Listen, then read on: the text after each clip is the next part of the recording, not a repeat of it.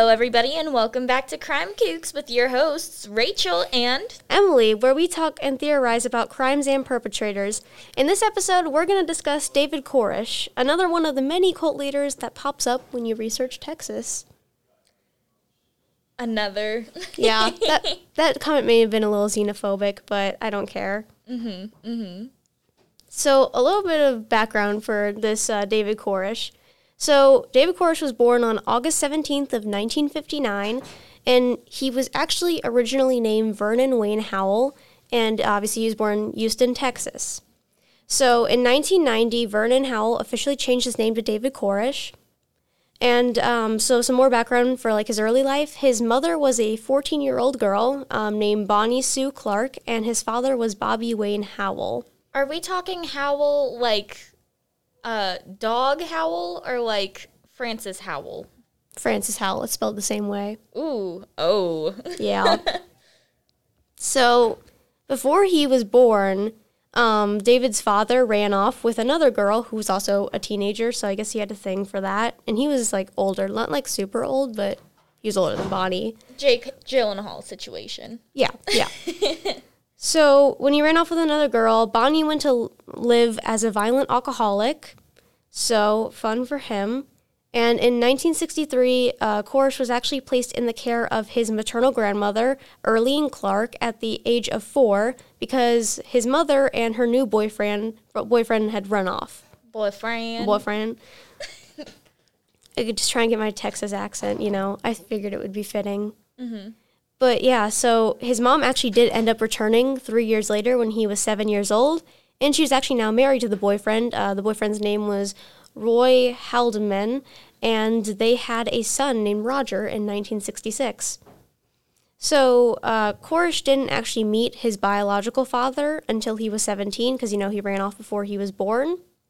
And um, Koresh actually himself, when they did an interview with him, described the majority of his childhood being lonely, as he was special needs and um, he had dyslexia.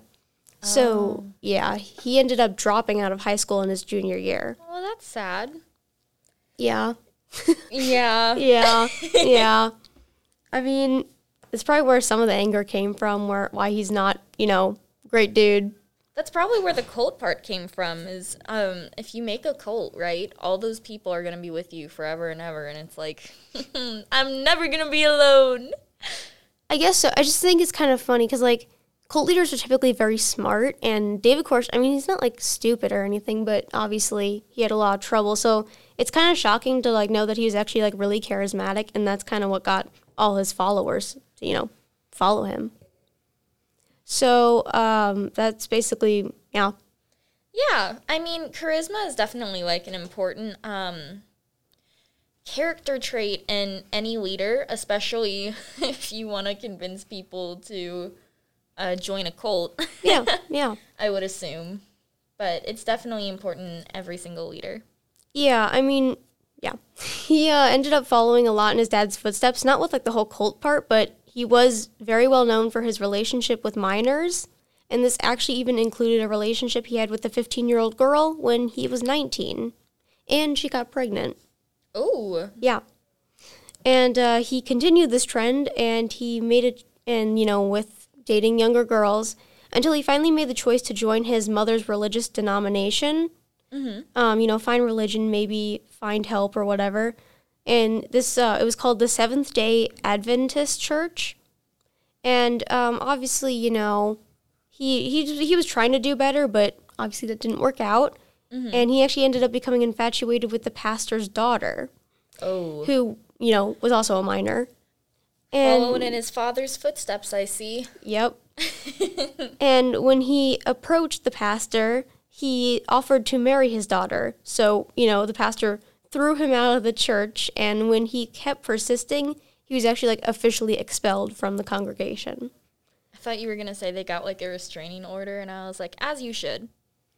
I mean, yeah, they didn't. It didn't. They didn't actually do that. They just sort of like get out of my church, mm-hmm, which is mm-hmm. essentially as good as one because he stayed away.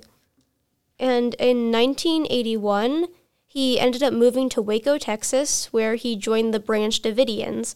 So basically, this religion, you know, where he built his cult, there was already a cult there, and he took it over.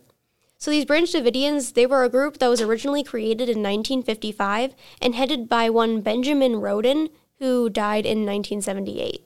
So they passed the torch on to him. They were like, "Yeah, you've got charisma. You in, can do it." in a manner of speaking, is it's a bit more complicated than that. It more had to do with the son of uh, this cult leader Benjamin, who actually pe- more kind of gave it to Koresh because like a whole complicated story. Which this is kind of like his rise to a cult leader. I really did think you were gonna say the son of Sam, and I was like, No. whoa." That doesn't even make sense. Well, because you said it was more because of like the son, and I was like, whoa, Now, like the son. no, no, it would make more sense because like okay, so in 1983, Koresh began claiming that uh, the gift of the prophecy, like he had the gift of the prophecy, and it was specula- speculated that he had a relationship with uh, Lois Roden, who was the wife of Benjamin. Now, to be fair, this was after he died, and she wasn't a minor, so doing a little better here, I guess. Benjamin's the old uh, previous cult leader, right? Yes, yeah. Okay. Okay. So, because of his relationship, he actually ended up becoming the leader of sorts instead of George Roden, who was the son of Benjamin. Mm-hmm. So, basically, using all these like false claims, pretending he was like the sort of prophet, and you know, obviously, you know, dating Lois and all that, he used this new power, and he actually ended up officially getting married to a different woman, Rachel Jones. Ooh, Yeah, good for her. We love a good wedding. Yeah, she again, you know, she was a minor and her parents actually consented to the marriage, which grosses me out Why? because they were a part of the cult too and Oh. yeah. She was raised in the cult, that's why she thought it was okay. See, but then that makes more sense. Yeah, and then, you know, he continued this trend. He actually ended up having like a lot of wives. None of them were actually official like Rachel, but he ended up having 12 kids out of all of his different wives. Wow, Rachel, I can't believe I can't believe you got married to this guy. Listen, um, yeah, Yeah, yeah. I don't know how to respond to that. it wasn't your fault. it wasn't my fault. I was brainwashed. Yeah. No, this guy, he's he's really crazy because okay, get this. He was suspected of setting a fire and like at the church. Mm-hmm. So David and 25 of his followers were actually kicked off the property by George, the original son, because he was trying to take back that power. Oh, too late. Yeah. But they, you know, the kicking, they were actually kicked out. And they, um, him and his cult uh, followers, the 25 of them, technically 26 if you count Koresh, they moved to Palestine, Texas, and lived there for two years in tents and buses, kind of with their own little makeshift camp. Oh, that's kind of cool though. I mean, yeah, other than the religious paraphernalia. Well, yeah, but I mean specifically the cool part is that they, you know, found a new community for themselves. I do, I do think that would be kind of cool to just like go out and find something like that, but like, See, You I think of that like okay. We'll talk later. you don't want to go on a tangent about this right now. no. Okay. Yeah, I do think it would be kind of cool to live like in a bus, but only for like a day. Cause No, I think it would be cool to go like camping in an RV and stuff. Oh, or renovate one of those school buses. Oh, that's such a cute. Don't laugh at me. it's sorry. cute. I don't know if they they didn't really spiffy it up that much. They were just living in those tents and buses, you know, kind of vibing, Mm-hmm. you know, cult stuff and all that. Cult style. Yeah. But eventually, fast forward to 1987, you know, they've been living there for a while. Yeah. George, you know, the Benjamin's son, decided to exhume a body from this community cemetery that they had. So basically, at the original base in Waco, they had this community cemetery where they buried all their dead, and he was trying to exhume a body. So Koresh actually went to the police to file charges against George for illegally exhuming a corpse because technically he didn't have the right to do that. I think it's a little weird because they have their own cemetery anyway, so I feel like that's almost mildly illegal for mm-hmm. burying the bodies. But I guess you can do that. I don't think that's illegal. It just sounds illegal. Right. So he actually, so he, he went back to Waco, David, to go and get, with a few of his followers, obviously. He went to go get footage of the exhumation. And what happened is while George was trying to exhume the body, a gunfight broke out between David's men and George's. And Koresh's men were charged with attempted murder, but were actually later acquitted because there was like a whole mess and nobody really exactly knew who, Who was started it? Yeah, who started it. It was like a whole mess. Oh, it's like that one battle uh, from the Revolution where the British are like, the Americans started it, and then we're like, the British started it, and no one actually knows, and there's no history because the one general said we did, and the other general said they did. No, yeah, that's what I hate about it because like nobody knows exactly who did what, and the whole exhumation of the body. There's like no background for that either. It's just David somehow heard about the exhumation and decided, oh, here's an excuse to get my compound back after two freaking years. I just I don't understand the motives behind that, but I guess he wanted more people to join his cult. But you know, he was crazy, and George actually ended up also being crazy because he ended up murdering a man and was sent to a psychiatric hospital uh, following the events of this gunfight. And Koresh was able to reclaim property in Waco. Well, look at him. he won one way or another. Yeah, sadly, you know, obviously his followers didn't because Koresh was believed to have been involved in many different incidents involving abuse of children, both physical and sexual. So, not a great guy. He mm-hmm. was obviously one to support polygamy, being all the many wives he had, both, Yes. you know, act, like most of them were actually spiritual wives, but, you know, doesn't really matter because he still had sexual relationships with them. Right. So many of them were single, but there were also some married women, a part of the cult, who were also a part of the Branch Davidians that he married, as he believed in this doctrine in which he would have 24 children with these chosen women. Personally, I don't believe that. I think he was just looking to have relationships with minors and be a disgusting man. Yeah. Good for you. Yeah, yeah. so not all of them were underage totally. Some of them were like you know, some of them were actually married and these were like legal marriages. But one wife that he had um, was Michelle Jones, the younger sister of his first wife Rachel. So gross. So, okay. So the siblings were like together with him? No, they he only took like one like at a time. Like he had all these wives, but he, like they weren't like together. I mean, Oh, so he was like, okay, I'm done with you. Well, kind of. He was she was still his wife, but she kind of cast her aside for, you know, the other wives. So He yeah. took turns. Yes, basically, yes. So, very disgusting man. And so, back to kind of the allegations against children, there was actually a six month investigation of sexual abuse allegations done by the Texas CPS. However, the cult members were able to cover it up, and there is very little, you know, tangible evidence. None of it's actually concrete in linking him to the actual charges and the actual sexual abuse allegations. And there's definitely nothing for uh, physical abuse either. So, yeah, he basically had his cult leaders cover up his dirty work. So, I mean, you said he was a smart guy, and obviously he is if he's able to get away with it. yeah, so honestly, he was very charismatic, as we know, and that's how he got away with a lot of the stuff. Like, I feel like if he wasn't so charismatic, he would not have gotten away with all this stuff. And I would have gotten away with it too. Don't worry for those meddling kids. Yeah, you know, you know. But that's it's actually kind of true because of the child abuse allegations. That's kind of what started getting the authorities to start looking into him. Oh my god. Yeah, so it was because of the meddling kids. It really was a Scooby Doo uh, situation there, wasn't it? Yeah, except everyone died. Yeah. Yeah. Yeah. And, Sorry. well, anyways. So, um, anyways, because of these allegations, what happened is the Waco siege, which a lot of people, I don't feel like a lot of people know about this. It was actually a pretty big event. It began on February 28th of 1993 when the ATF raided Mount Carmel Center, which is where their, you know, uh, compound was. So a 51 day siege took place, which, wow, that's long. I'm surprised they held out for that long. So it was actually conducted officially by the FBI due to the many allegations and the fact that David had fathered many children with underage girls. So because of these sexual abuse allegations, the siege began.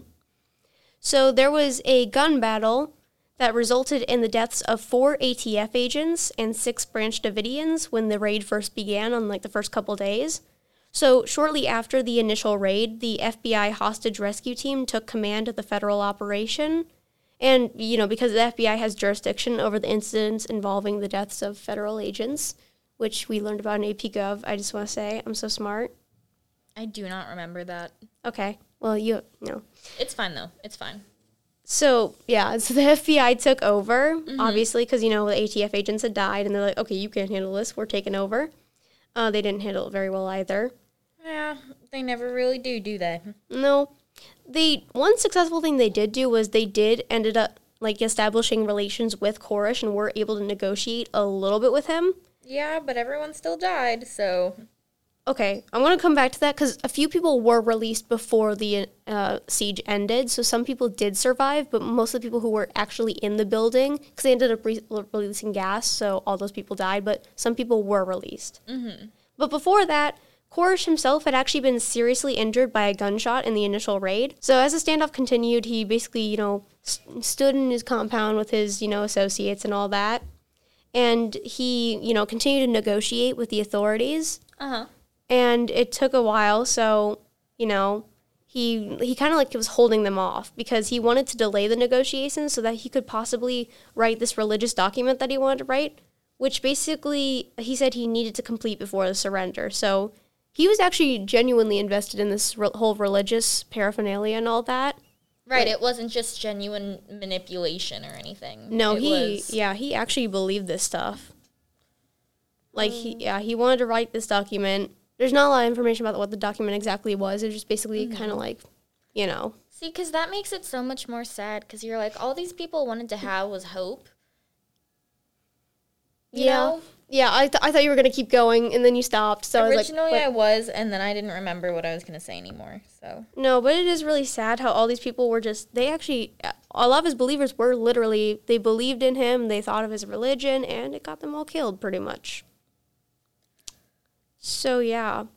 And you know obviously he while he was holding off the delays eventually they enough was enough and the siege of the mount carmel center ended on april 19th of 1993 you know 51 days when the u.s attorney general janet reno approved recommendations of fbi offic- officials to proceed with the final advance so she authorized this in which you know the branch davidians would be removed from the mount carmel center by force so obviously, this is kind of like this is a bad analogy because it makes it sound so bad. It's kind of like rats in a maze. You've got to flush them all out.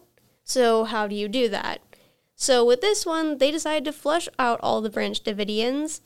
Um, obviously, with, by pumping CS gas into the compound barricaded inside the building. supposedly that um that's supposed to be like a really peaceful way to go though, because um you pass out from the lack of oxygen originally, and then you just kind of pass while you're asleep. See, I watched this thing. It was like this limited series about Waco. It's on Netflix. It's really good. It's literally just titled Waco. Um, and from what I saw when on the last episode with the gas, it actually looked like a pretty painful death. Really? I don't know, cause like what I saw, I don't know how much they did a lot of research into it too. So I thought CS gas was supposed to be like knock you out, but it looked like it caused like burns or something. I mean, I could be remembering it wrong, but something like that. See, I've always been told that as long if it's not um, carbon dioxide, which is what we breathe out, um, then you will not notice, and it will just be you start feeling dizzy, a little lightheaded, and then eventually, you know, you fall asleep, and then so on and so forth, and that's how how you go.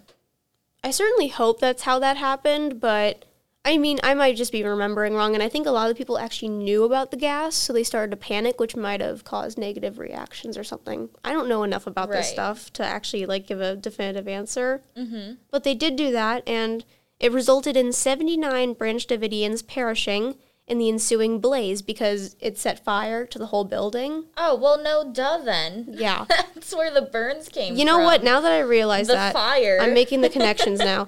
No, but like I thought it was something else. I swear to God, it was the gas because I don't remember the person that was showing being near the fire. Well, the gas could be flammable, like how we breathe in oxygen, but you know, oxygen is flammable. yeah, no. Okay, so what I was confused about, I know there was a fire, but like I thought the burns were from the gas because I didn't know that they were near the fire. Right. Either way, that's probably where the painful death came from. Right. So the obviously, you know, the gas was probably flammable. Yeah, something set fire in the chaos. So out of the 79 victims, 21 of them were children under the age of 16. Oh, that's sad. Yeah. Never even got to experience the real world. Yeah, and the worst part is like a lot of them were like the innocent children of David. Like his uh so this is what I'm remembering from the Mm-hmm. The like- man had kids? Yeah, he had 12 kids Oh with his wives. Um he had two with Rachel. I think they were both sons. I don't, I don't know their names. Um but there were two sons. Um oh, oh my god, they're on the tip of my tongue. I feel like I remember the names. Anyways, you can just stop cracking your knuckles. I'm talking about a serious thing here. I didn't think he was gonna make a noise. Oh my then they were god. Like, You're so insensitive. What? What? No. We're like, talking about children's death. Stop laughing. I'm not laughing about that. No, stop. No. Okay, so you married the, no. No. Yeah. Whoa. The person with your name married this guy, right? Rachel. Mm-hmm, Yeah. I just can't get over that. Sorry. Anyways, the, their two children, I can't remember the names. You should watch the limited series on Netflix. It's pretty good. Um, it does tell you their names, and uh, yeah, that's why I feel like I remember them. Well, now I might have to find one that the person gets married to a individual named Emily, just so that way you can experience the position you have put me in now. My bad. I just I just think it's so funny. My bad. Anyways, they all died. His Yeah. his sons and Rachel. That's like where the scene came from that I was like picturing in my head. It was very sad to watch. Mm-hmm. Were they all like hugging though? At least. So from what the scene actually showed, kind of a spoiler here. Um, one of the children died first, and then Rachel tried to carry one of the other children out, and she died right before she got out Oh. because it was like if she found a hole and she was trying to get through it, but she like couldn't fit, and one of her children was already dead before she could get him through.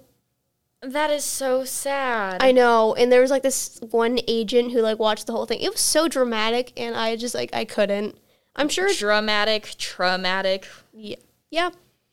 I, I don't know. I don't think that's actually exactly how it went down, but they did a lot of research for it, so it's probably at least somewhat accurate. Well, and if they had the one agent like watch it happen, it makes sense because a motherly instinct, like that's a thing. And you're, you know, like Bambi. Oh.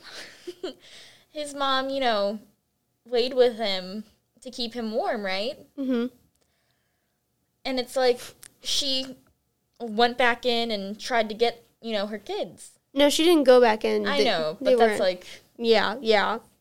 But she did try to get them out, and it mm-hmm. was really sad to watch. yeah. So Koresh actually before the gas or like while the gas was being pumped in, he actually like there's a whole scenario where he was at. He was like in this room.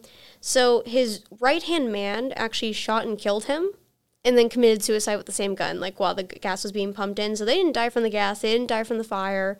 It was just like this whole dramatic scene where the right hand man shot him and then killed himself. Okay, but what if that's what caused the fire? No, I no, it wasn't that. It was wasn't? it was during the fire that this happened. Okay, I had to ask because you know, um, with oxygen, I'm pretty sure if you're in like a certain amount, you can't like shoot a gun or anything because like the explosion with gunpowder and all that. Yeah, it will cause a fire. I mean, I'm sure it didn't help the situation. Right. It probably just made another fire spark. So this is okay. So the whole thing where the right hand man killed him is actually a theory. It's a pretty compelling one. Mm-hmm. So that's why they believe it happened. But there's a lot of different accounts, and it's still a bit ambiguous as to who killed who. Right. So after the siege was ended and they stopped the fire, most of the compound was pretty much destroyed and gone, and there's a lot of dead people. So the medical examiner actually ended up reporting that 20 people, including five children under the age of 14, had actually been shot in the siege because after they pumped in gas, the agents went in and just chaos happened. And a three year old had been stabbed in the chest. Oh. So this is like from the chaos, not just like the agents. I think like a lot of these gunshots came it was friendly fire. Like a lot of people in the compound just went crazy. Right. And like because of the chaos, they were all shooting guns trying to get out. So a lot of the kids got caught in the crossfire. that has to be horrifying. so yeah, I think that's the worst part is like a lot of them didn't die from the gas. The 79 people who died because of the siege as a result didn't die from the gas, they died from gunshots and stabbings. That's awful. So yeah, as we know that you know Rachel, along with her and David's two children, died. Pretty much all of his all of his wives, and like he had twelve total children, and all the children died in the siege, and most of his wives also died. It does not help that I have had people call me mom before too. so you said that, and I was like, "What?" and then I remembered. No, not not not your children, just her children. No. So during the siege, this is kind of back to the people who did survive because there weren't just 79 people in the compound, there was a lot more. Right. So during the siege, 14 adults and 21 children were allowed to leave the Davidian compound, and because, you know, he had allowed them to leave. Right. And in the chaos, not exactly everyone who was in the building died, a lot of them did. So there were nine survivors from the event who were Hey, like good for them. no, because they were the ones who like caused all the chaos. They were like a part Oh. of the, you know, chain. And they served time in federal prison on charges related to the initial raid on the compound. So they were the ones who like were a part of the ATF agents shooting. You really made me feel feel good for them. I was like, "Hey, at least someone survived." And then you're like, "Actually, Well, to be fair, the other, you know, the 21 adults and kids that I talked about earlier, they were innocent. So they did survive. well, good." The sadly those 9 people who had been incarcerated, they were actually released by 2013, 2 decades after the Waco disaster. So they served their time, but I feel like should have been a life sentence, my They're personal out in opinion. the world again. Yeah, I mean most of them are like super old or dead. No, So you'll probably never meet them, but but isn't a life sentence depending on where you are only 15 years, and then you add a certain? It can be. So the reason that they do life sentence plus years is so they can't get out on good behavior. So a lot of them probably did get out on good behavior. I have a feeling that they all were sentenced to about the same amount of years, probably 20 years or so, and they mm-hmm. all got out at the same time. Mm-hmm. So that tells me that it probably wasn't good behavior and they just served a 20 year sentence or something like that. Right. See, when I was younger, I always thought a life sentence was like 50 years. You know? A lot of them are. Like a lot of them are estimated like that because, you know, you can't really quantify what defines a life sentence. No, because no one lives to the exact same day. Yeah, that's what's so confusing about it. I don't like it. No. Either way, I feel like they should have been in prison longer. They shouldn't have been released, but that's my personal opinion. Right. No, I agree. Good, you should. Okay. Yeah. yeah. So, uh, obviously, you know, David's dead. His followers, most of them are dead. The innocent people, they survived, got a lot of therapy, obviously. Um, there's no, like, like I'm sure there is a list somewhere, but there isn't like exact names of everyone and what they're doing now. I'm assuming a lot of the adults are probably like off living their lives. I imagine depending on how old the children were, they're probably in their 30s or 40s now, maybe 50s. Oh, wow. Yeah, so they're out living a life. Hopefully, it's better than their early life. I'm hoping a lot of them were relatively young, so they don't remember. I hope they got to go through rehab. Yeah, I'm assuming a lot of them did. Mm-hmm. I know that they did offer a lot because this was like a huge tragedy, and it kind of made people realize, oh, this stuff can happen. And I think that's kind of when really people, like people were taking cults seriously at the time because you know there's a lot of other cults before then.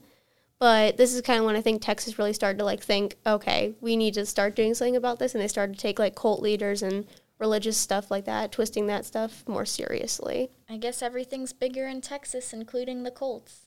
That's true. That's so bad. I but know it's, bad, but it's true. It's true. But yeah, so as now, like looking back, like it's like a nationwide story. Like within the la- a couple days of the siege, there's worldwide news and everything, and you know the events were too. Mm-hmm. So Waco, not just for Texas, but for everyone in the nation, is still looked back on today as one of the most deadly sieges in Texas history. Yeah, that would make sense. Yeah.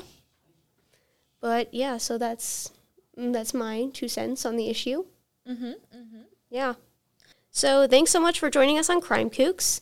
If you want to go ahead and check out some of our other amazing podcasts or find, you know, some more of our great podcasts, visit fhntoday.com slash crime to listen in.